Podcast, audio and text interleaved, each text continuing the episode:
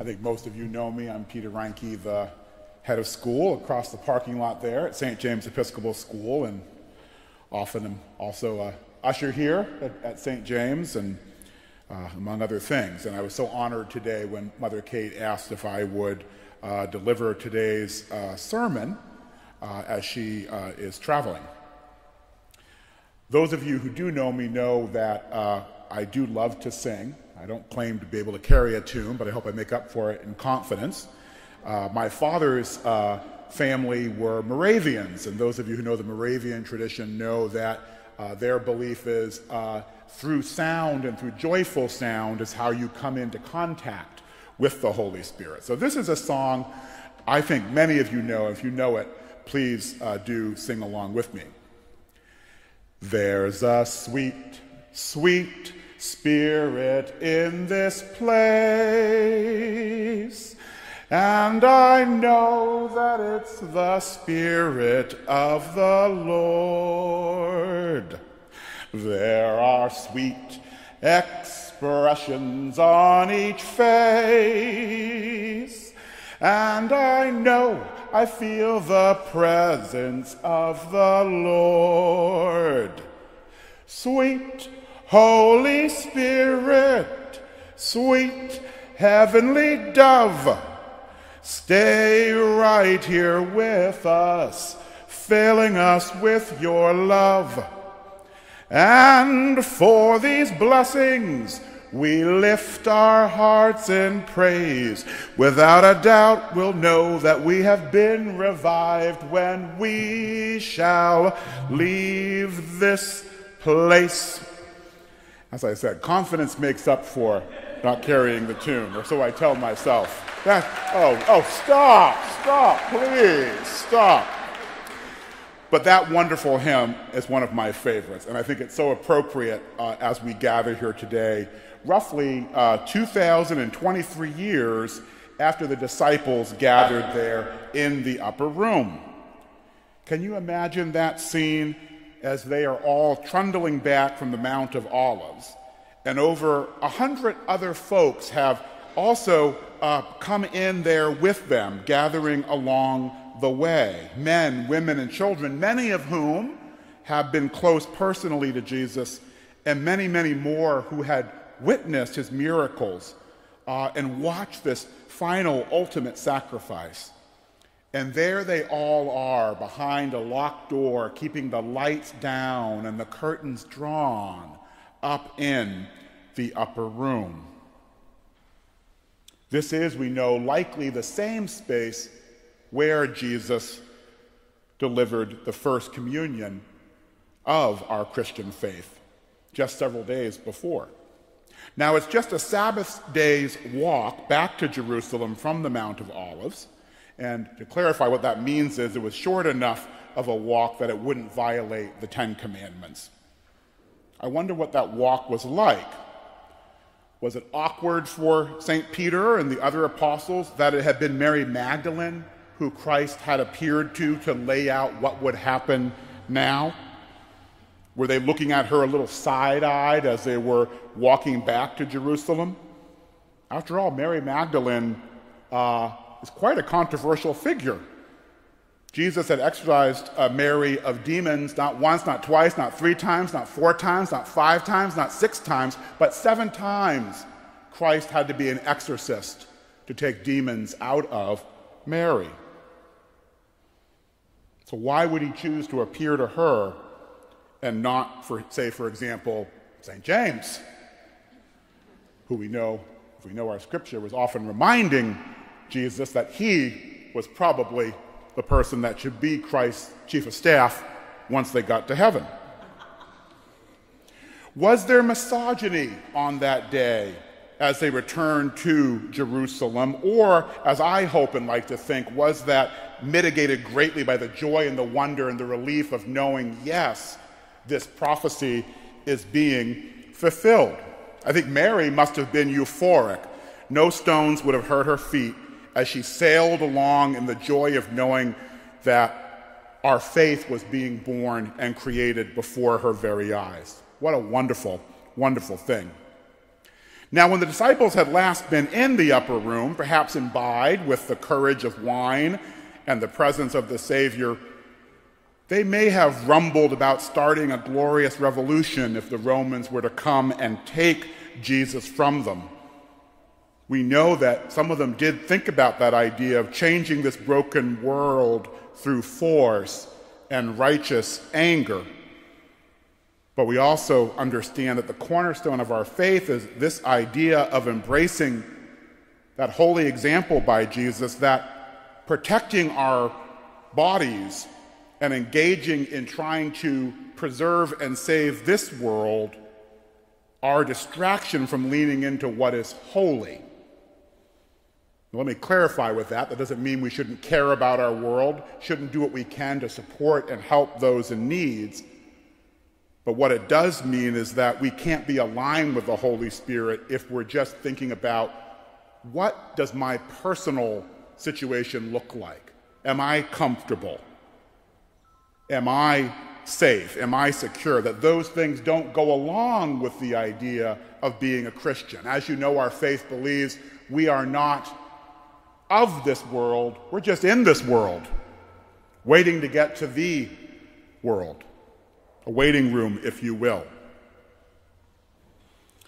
I wonder also were the disciples ashamed as they gathered? After all, they had scattered and hid at Jesus' arrest and execution.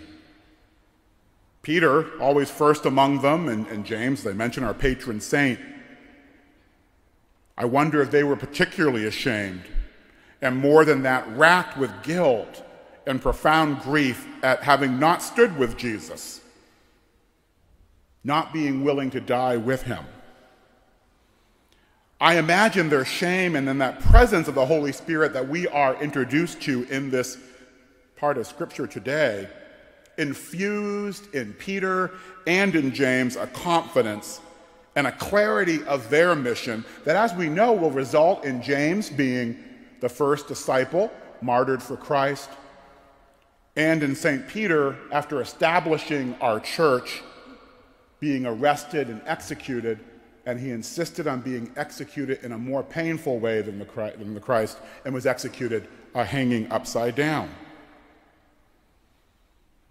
But all of that, of course, is for another Sunday. Today, we want to talk about that joy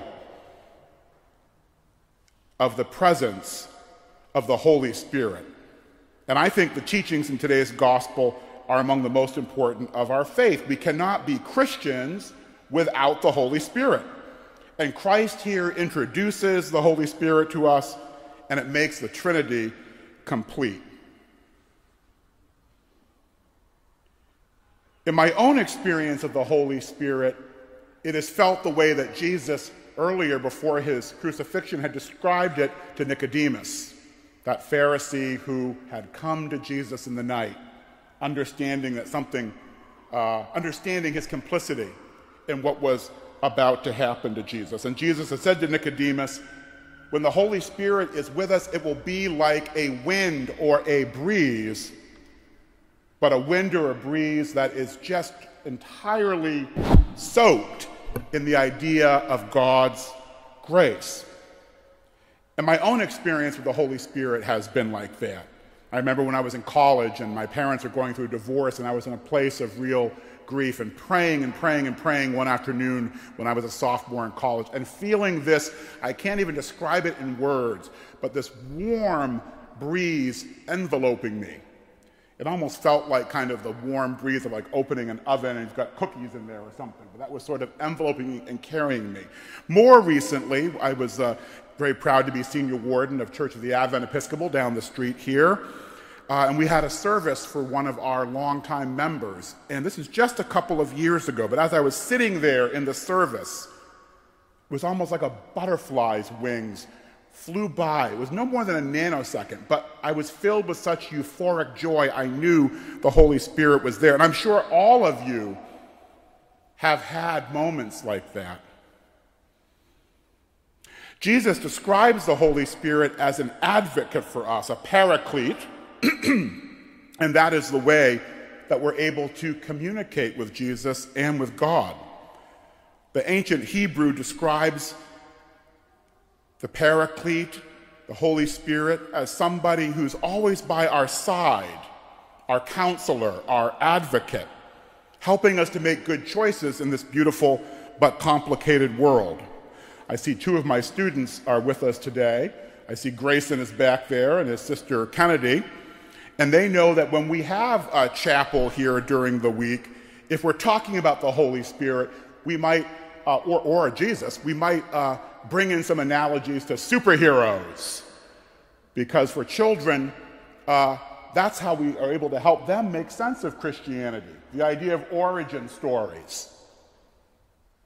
So I often describe the Holy Spirit a little bit as Jiminy Cricket in Pinocchio or for those of you who remember those old Bugs Bunny cartoons, the, the little fellow sitting on your shoulder playing a harp and helping you to make good decisions. St. Gregory indicates that the Holy Spirit is essential and integral to our faith and journey as Christians.